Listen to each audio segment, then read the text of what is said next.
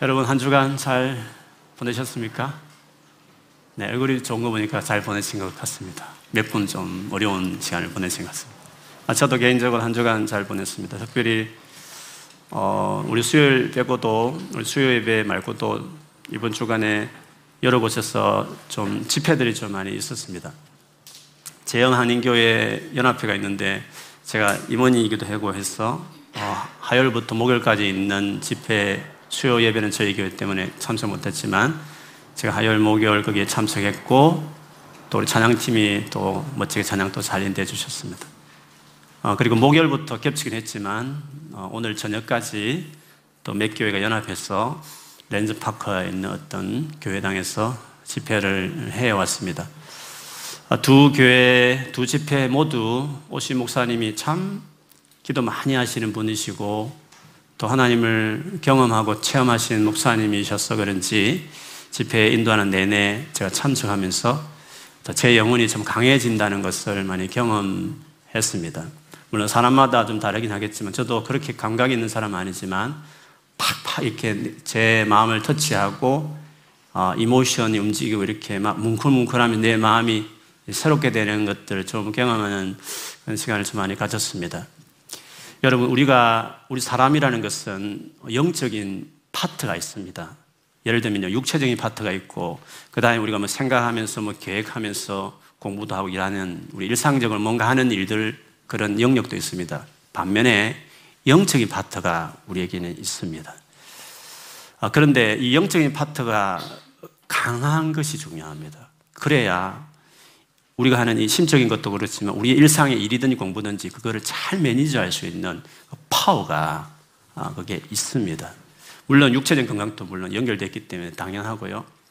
그래서 영적으로 강한 뭐 이 감각이 전혀 없는 분도 계시겠지만 느끼면서 그것이 약해 있는 분들도 있을 수 있습니다. 반드시 영적으로 강해야 우리의 삶을 이렇게 잘 매니지할 수 있는 어, 끌려다니듯이 이렇게 살지 않고 매니지할 수 있는 그 여유와 어, 그 강함이 우리에게 있기 때문에 영적으로 강해지는 것은 너무 중요합니다. 그런데 어떻게 강해지느냐 하실 때는 예배입니다. 하나님 임재하는 자리에 우리가 지속적으로 가는 겁니다. 한국교 예배 많다고 말하지만 다 모르는 소리입니다. 할 수만 있으면 약해질 때 예배를 많이 드려야 예배 가운데 계신 주님을 통해서 우리가 영원히 강하게 아, 그렇게 세워질 수 있습니다.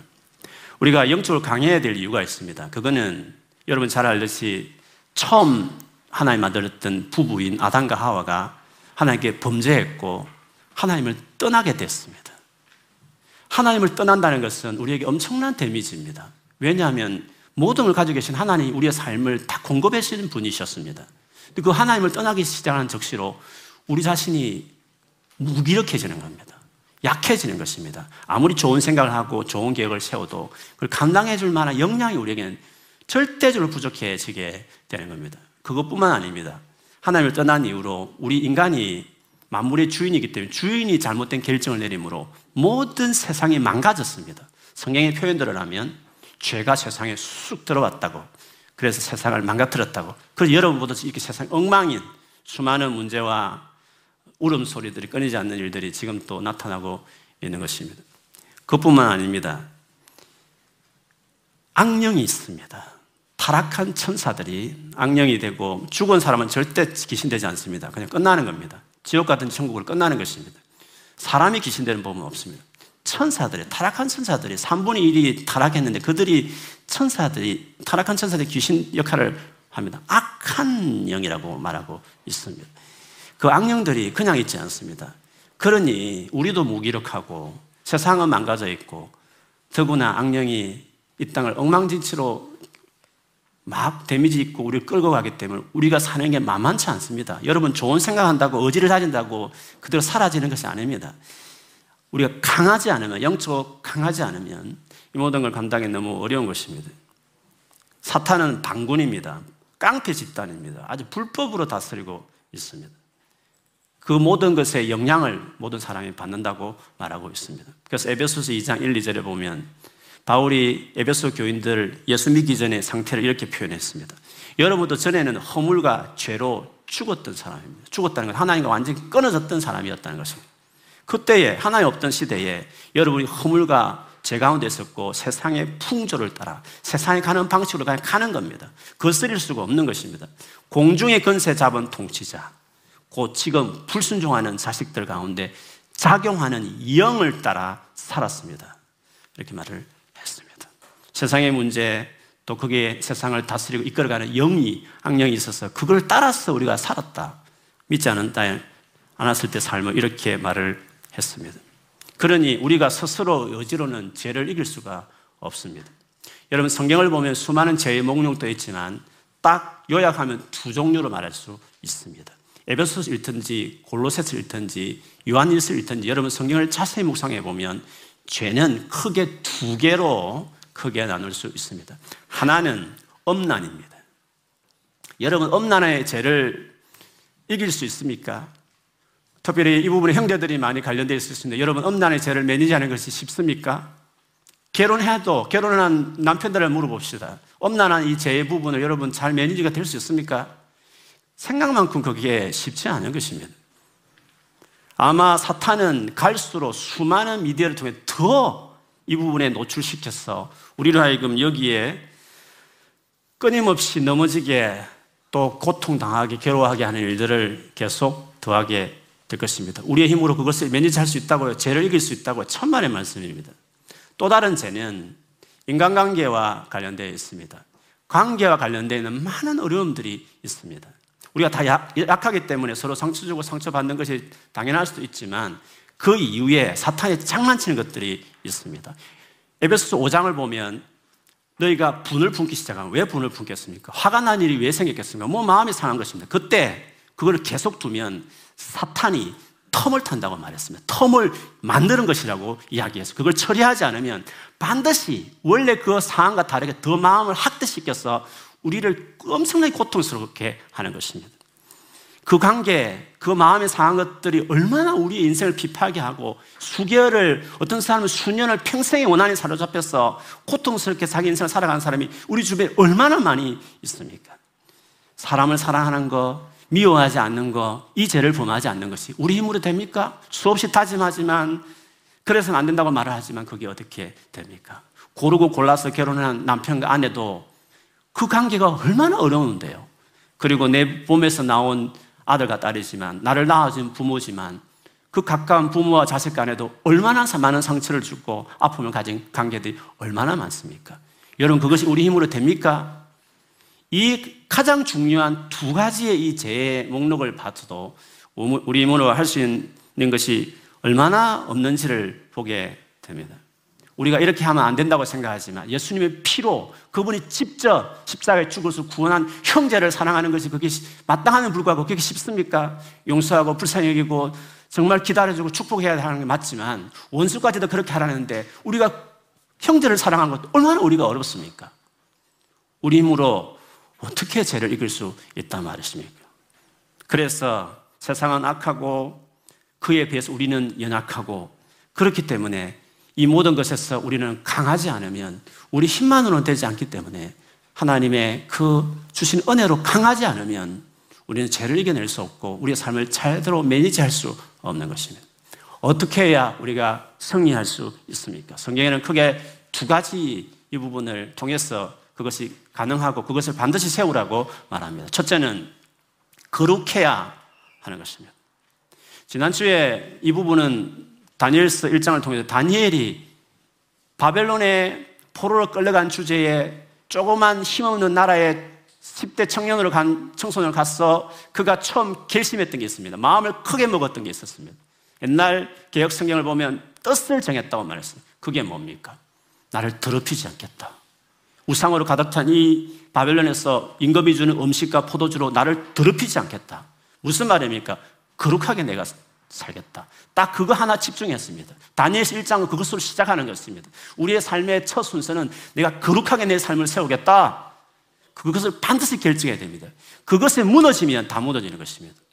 이 모든 문제가 왜 생겼습니까? 하나님을 떠났기 때문에 생긴 문제였습니다. 그럼 이 모든 문제를 회복하고 이겨낼 수 있는 방법은 뭡니까? 하나님께 가는 것이라고 말할 수 있는 것입니다. 근데 여러분, 거룩에 대한 오해가 있습니다. 거룩함이 뭐냐 했을 때는, 물론 죄짓지 않는 것이라고 일상적으로 말할 수 있습니다. 깨끗하게 바르게 사는 것이라고 이야기할 수도 있습니다. 그러나 그거는 거룩의 결과물이지 거룩 자체의 본질은 아닙니다. 그거는 타 종교에서 말하는 거룩입니다. 모든 종교는 바리새적인 거룩은 다 그런 것입니다. 제짓지 않고 바르게 살고 하는 것들이 거룩하게 사는 것이라고 이야기를 합니다. 물론 마지막 결과는 그렇게 나아가야 됩니다. 그걸 원하면서 우리가 사는 것도 많습니다. 그러나 그게 거룩한 본질은 아닙니다. 여러분 죄를 이겨내는 것은 시간이 필요합니다. 자, 우리가 이 성, 적인 부분에서 벗어나고 그리고 관계 안에서 정말 많은 부족한 사람을 수없는 상처를 주는 수많은 얽히고 설킨 관계에서 탁탁탁 쳐내면서 그걸 하루 만에 딱 극복해버리고 그냥 연연치 않고 계속 나갈 수 있는 이 강함이라는 것은 그냥 되는 게 아닙니다. 어떻게 가능합니까? 그것은 하나님을 떠났기 때문에 허약해진 또 상황이 이렇게 안 좋았기 때문에 우리가 극복할 수 있는 것은 하나님께 가는 것입니다. 그래서 거룩의 본질은 거룩이라는 것은 하나님께 나아가는 것입니다. 하나님 관계에 헌신하는 것이 거룩의 본질이라고 말할 수 있습니다. 우리는 도덕주의자 아닙니다. 우리는 정의를 외치는 정의가 목적인 사람도 아닙니다. 우리는 윤리를 강조하는 윤리주의자들도 아닙니다. 기독교의 본질은 거기에 있지 않습니다. 우리는 하나님을 떠나서 망가졌기 때문에 하나님께 가는 것이 중요한 종교입니다. 그래서 거룩은 관계 용어지 어떤 윤리 용어가 아닙니다. 거룩은 하나님과의 관계에 헌신한 것입니다. 하나님을 가까이 하는 삶을 들어가는 것이 거룩의 중요한 본질입니다. 하나님과 온전한 관계에 들어갈 때 거기서 모든 에너지를 얻어서 죄를 끊어내는 것입니다. 바르게 살아가는 결과가 나오는 것입니다. 그러니까 거룩의 결과가 윤리적으로 바른 삶입니다. 거룩한 삶의 결과물이 윤리적인 삶이기 때문에 어떻게 거룩하게 깨끗하게 윤리적으로 죄를 짓지 않을 수 있습니까? 하나님과 관계에 올인되어 있어야 되는 것입니다. 그래서 거룩의 본질은 하나님 관계에 헌신하는 것입니다. 하나님을 사랑하되 마음을 다해 사랑하고 하나님을 사랑하지만 뜻을 다해서 의지를 들였어 힘을 다했어 심지어 목숨을 다해서 사랑하는 것이 거룩입니다. 그래 거룩은 사랑이라고 말할 수 있는 것입니다. 거룩은 어떤 윤리적인 행위를 말하는 것이 아니라 거룩은 사랑하는 관계, 거룩은 관계 용어라고 말할 수 있습니다. 이것이 타 종교와 우리의 차이 있습니다. 우리는 하나님을 사랑하는 철저하게 명인 듯이 하나님께 가는 것입니다. 완전히 세워지기까지 여전히 죄를 짓습니다. 완전히 죄를 짓기 짓지 않고 세워져야만 거룩한 사람입니까? 그러면 그 전까지는 우리는 거룩한 삶을 안 사는 겁니까? 아닙니다. 죄를 지었습니다. 여전히 연약합니다. 여전히 내가 연약해서 일어설 수 없는 수많은 갈등을 겪을 수 있습니다. 그러나 그 순간에도 그 질질 끄는 몸을 가지고 상처투성의 마음을 가지고 여전히 죄를 지은 수많은 그 수치심을 가지고 하나님 앞에 가면 하나님 앞에 계속 나아가면 계속 주님을 찾으면 그 자체가 거룩한 행위인 것입니다. 그것이 거룩하다고 말하는 것입니다. 나를 믿는 자가 어렵게 되고 나를 믿는 자에게 거룩한 백성이라고 말하는 것입니다. 예수 그리스도를 믿는 자들이 거룩함을 얻는 것이고 그렇게 믿고 의지할 때 진짜로 거룩한 결과를 낳는 것입니다. 따라 하십니다. 거룩은 하나님을 사랑하는 것이다. 예, 하나님을 사랑하는 것입니다. 죄를 지었을 때 약하니까 상하이 그랬을 수 있습니다. 진짜 회개하고 그렇게 안 할 마음을 가지고 뉘우치되 대책은 뭡니까? 죄를 안 지어야지. 내일부터 안 지어야지. 결심한다고 됩니까? 어지를 다진다고 됩니까? 그럼 타 종교 하는 겁니다. 성녀들이나 그렇게 하는 것입니다. 우리는 그렇게 죄를 이기는 게 아닙니다. 죄를 지었지만 다시 안 짓겠다는 마음을 가지고 각오도 합니다. 그러나 어떻게 실제로 해결합니까? 하나님께 가는 것입니다. 하나님께 가는 게 뭡니까? 예배하는 것입니다. 하나님의 말씀 붙들고 살아가는 것입니다. 기도하는 것이라고 이야기할 수 있습니다. 포도나무이신 그분한테 구하는 게 중요한 것입니다. 포도나무부터 수액을 받아야 나무에게 열매를 맺는 겁니다. 선한 행실한 열매가 가지 자체가 노력해서 되는 게 아닙니다. 포도나무이신 예수께로 은혜를 받아야 가지가 열매를 맺는 것입니다. 가지 자체의 독립적인 노력을 하는 것을 수양하는 겁니다. 성녀들이나 절간에서 그렇게 하는 것입니다. 절간에서는 됩니다만 여기서 휘하찬란 세상에 오면 하루아침에 무너지는 것입니다. 우리는 그렇게 도피하는 거룩함이 아닌 것입니다. 현장에서 싸우는 것입니다. 그것은 하나님을 가까이 할 때, 다르게 말하면 거룩한 삶을 살기 시작할 때 가능합니다. 그래서, 그래서 다니엘은 하나님과 앞에서 자기 삶을 드리기로 결정한 것이었습니다. 에베소서 6장 10절에 보면 전신갑주 전쟁에 대한 이야기를 하시면서 바울이 이렇게 말했어요. 끝으로 우리가 주 안에서와 그의 힘의 능력으로 강건하여지고 어떻게 강해진다고요? 주 안에습니다. 주 안에습니다, 여러분. 혼자서 의지를 가진다고 강해지는 게 아닌 것입니다. 주 안에서 주님과의 관계 안에 있을 때 그렇게 해진다고 말했습니다. 디모데후서 2장 1절에도 그러므로 내 아들이여 그리스도 예수 안에 있는 은혜로 구세어 지십시오. 그리스도 예수 안에 있는 그 은혜로 구세어 지게 되는 것입니다. 두 번째로 세상에서 악한 세상에 승리하기 위해서 필요한 것이 있습니다. 그거는 공동체 교회입니다. 이렇게 거룩하게 이렇게 나처럼 거룩하게 살고자 하는 자들과 함께 하려고 해야 합니다. 혼자서 절대로 싸워 승리할 수 없습니다. 사탄은 조직으로 덤벼들어 싸웁니다. 어떻게 내가 뭘 잘났다고 혼자서 버티면서 싸울 수 있단 말씀입니까? 조직으로 덤벼들면 조직으로 가야 되는 것입니다. 주께서 우리로 하여금 이 싸움에 승리하도록 하기 위해서 공동체와 교회를 우리에게 주신 것입니다. 우리가 그래서 모일 때, 우리가 모일 때 주님이 함께 하겠다고 약속한 이유도 여기 있습니다. 예수님께서 3년의 공생애를 마치면서 마지막으로 제자들에게 던진 질문들 여러분 아실 것입니다. 세상 사람이 나를 누구라 하느냐? 그러면 너희는 나를 누구라고 말하느냐? 그때 반장인 베드로가 주는 그리스도시요 살아계신 하나님의 아들이다 고백했습니다. 그 고백이 뭡니까? 예수 그리스도를 정확하게 하는 것입니다. 완전 정확, 정확, 완전히 주님을 알았던 건 아니지만 그래도 그것을 알게 하시는 하늘에 계신 아버지다 칭찬할 만큼 예수님이 누구신지를 베드로는 그 당시에 정확하게 알고 있었습니다. 무슨 말이죠? 예수님과 바른 관계를 원하는 관계의 한 스텝을 뛰었다 이런 뜻입니다. 주님이 그 다음에 하신 말씀이 뭡니까? 그 고백기에 그 반석기에 내가 내 교회를 세우겠다. 그리고 엄보의 권세, 사탄의 권세도 이길 수 없는 강력한 삶을 강력한 어, 그런 인생을 살게 될 것이라고 주님이 말씀하셨습니다. 첫째 거룩이었습니다. 예수님이 누구신지 정확하게 아는 정확한 관계를 맺는 사람이 된 이후에 그 다음에 교회라는 그렇게 고백하는 사람들이 모인 교회라는 공동체를 세우겠다. 그리고 그 위에 음부의 권세도 이길 수 없는 강력한 삶을 살아내는 자가 될 것이다. 라고 말을 했습니다.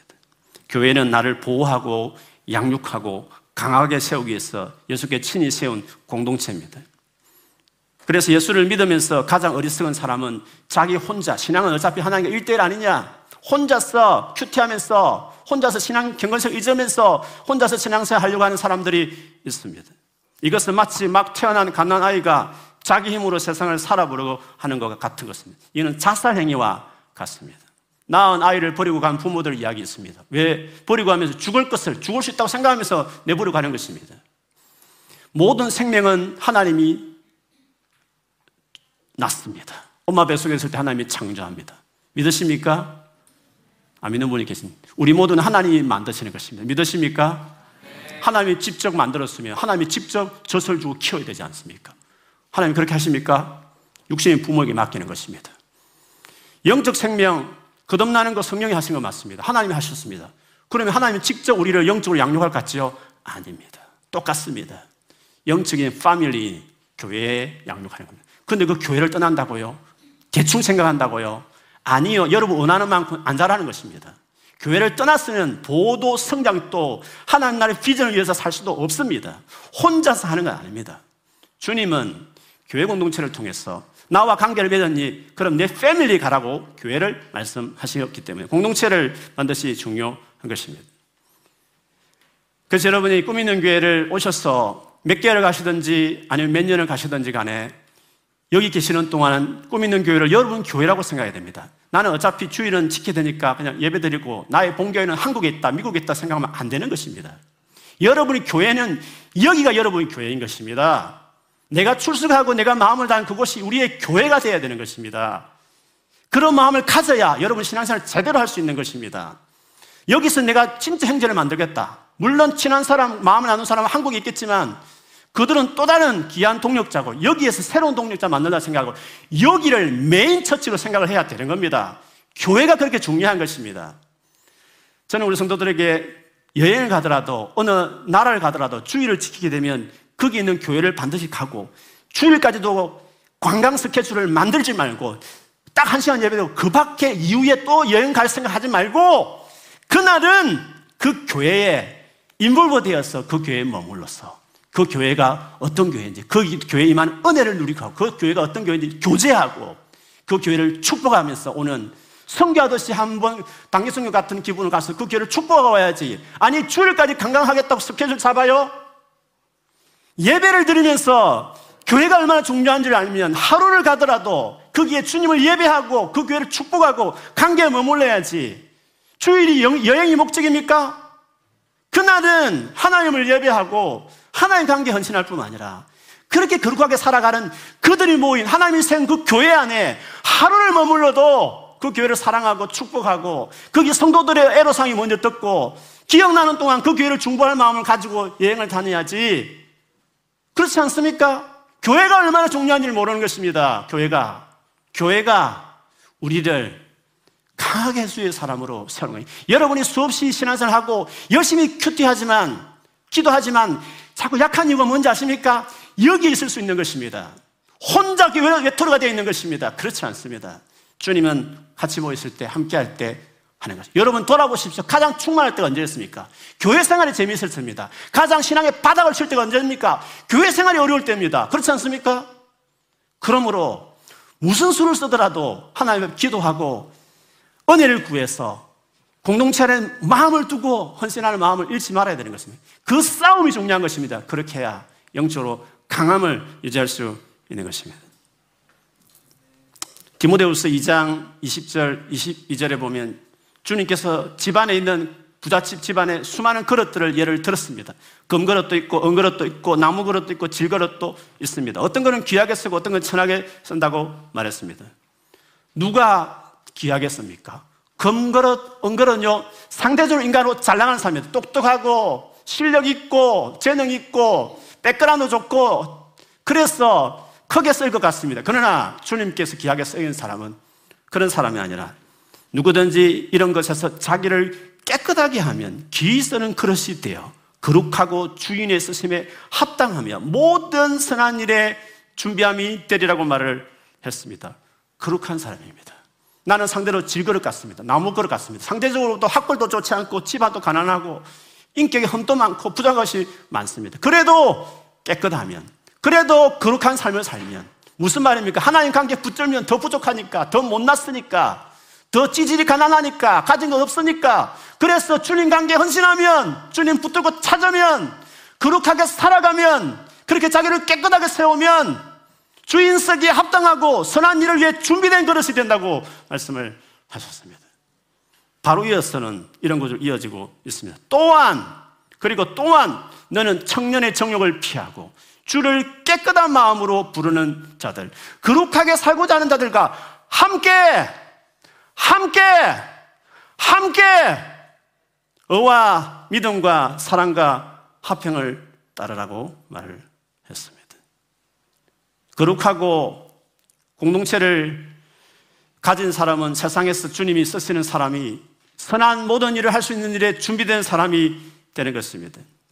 여러분 주변에 주님께서 좀 쓰신다는 사람들을 다 만나보십시오. 그리고 그들의 말을 들어보십시오. 특징이 있습니다.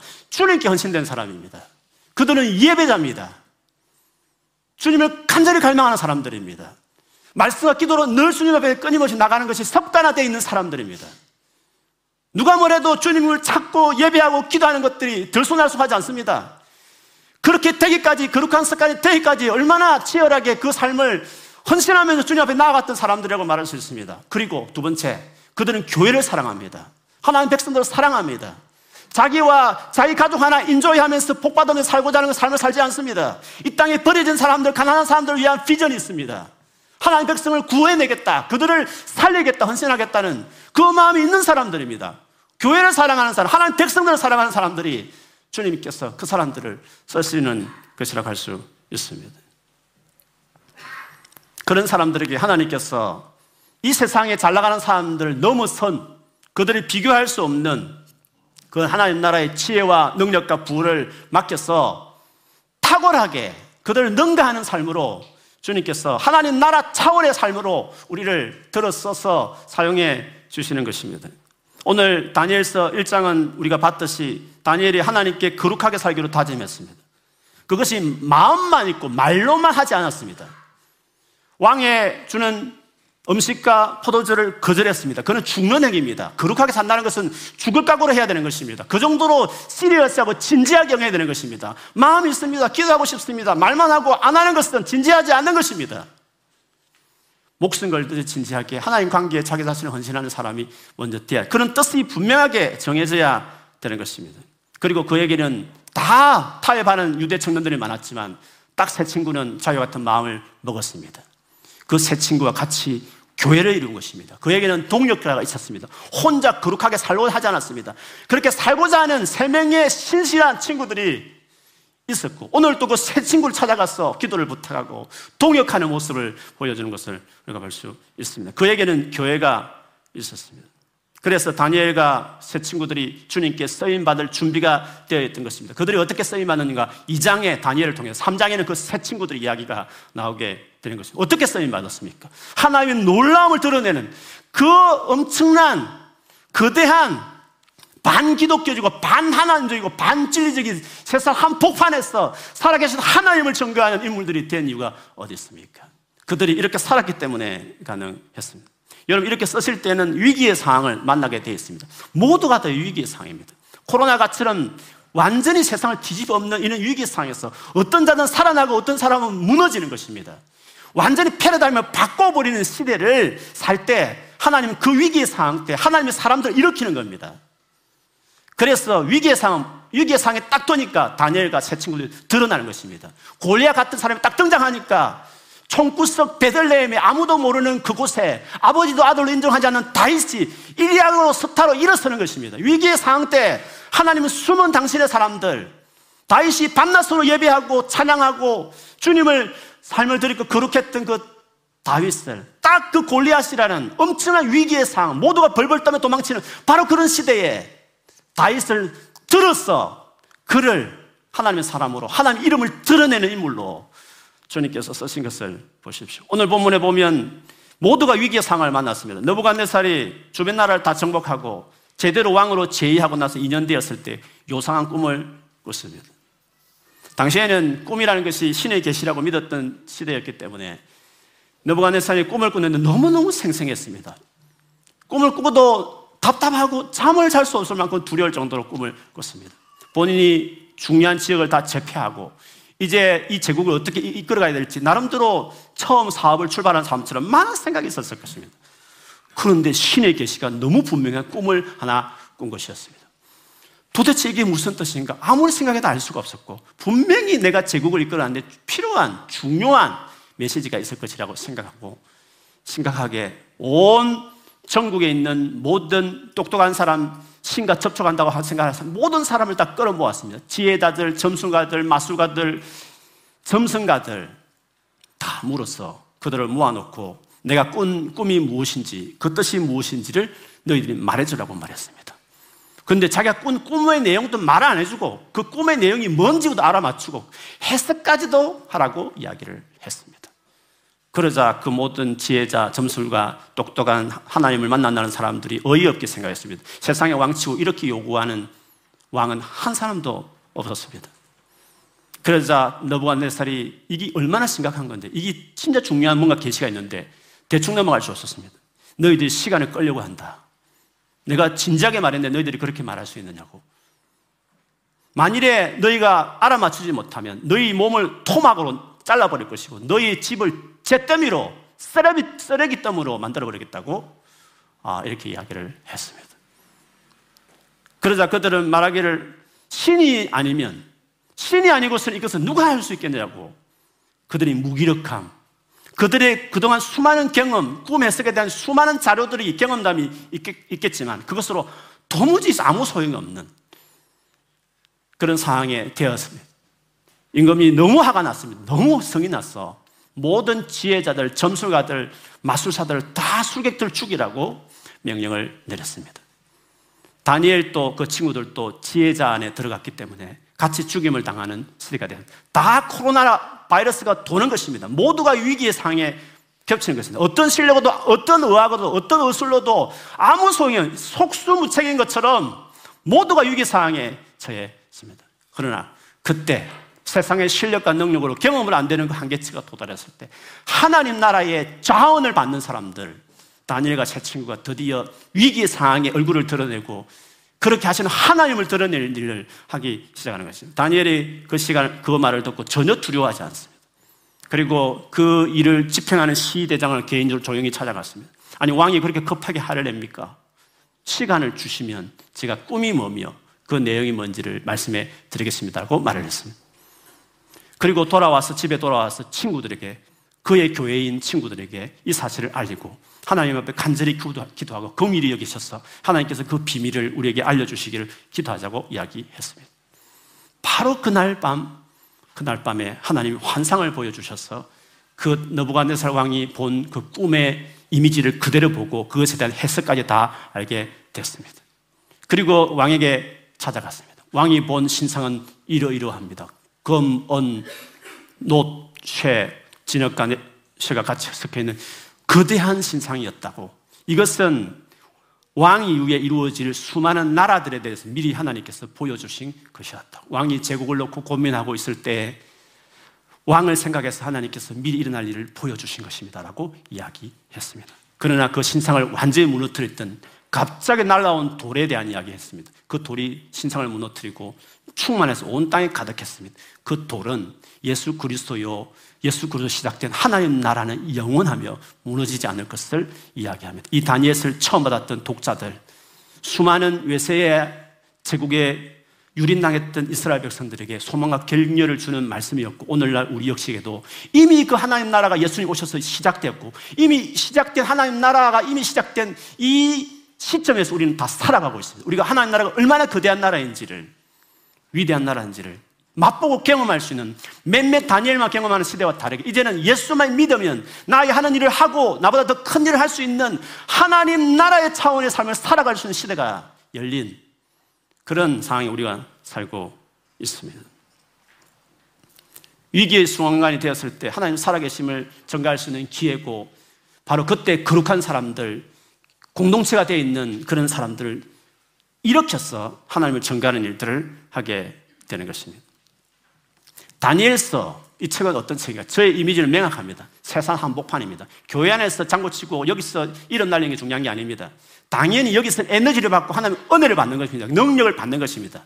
우리의 본무대는 여러분의 삶의 영역인 것입니다. 직장 한 복판이요. 여러분 학원과 캠퍼스와 여러분 삶의 영역에 불신에게 반기독교적이고 성경에 반하는 그 문화가 절비한 바벨로니아 같은 그 한 복판에서 그 복판에서 살아계신 하나님을 증거하기 위해서 우리가 어떻게 살아야 되는지를 보여주는 것이 다니엘서라고 말할 수 있습니다.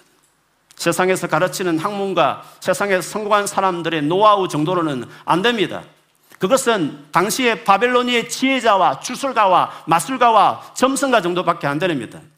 세상적으로는 우리보다 훨씬 앞서가는 사람들 이미 많이 있습니다. 그들의 모든 능력을 다 동원해도 안 되는 위기 상황을 하나님께서 만드시는 것입니다. 왜? 그때 당신의 헌신된 사람을 일으키기 위해서 그래서 코로나 같은 것들을 통해서 뭔가 하나님의 새 일들을 일으키는 배난을 주는 일들을 주님께서 사실 하는 것입니다. 우리가 세상에서 승리하기 위해서 다니엘처럼 거룩하게 살아가기로 결정해야 되는 것입니다. 이것은 절대 쉽지 않습니다. 사탄은 다른 건다 허용해도 집요하게 하나님께 나아가는 것을 방해하는 것입니다.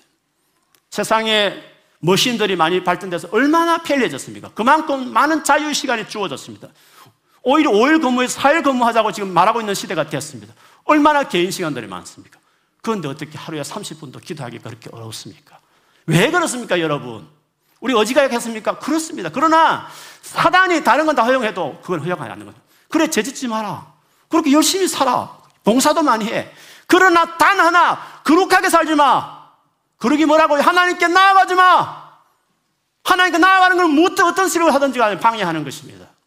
가장 큰 방해는 모바일, 유튜버입니다. 넷플릭스, 게임과 같은 것들입니다. 담 쌓고 살자고요.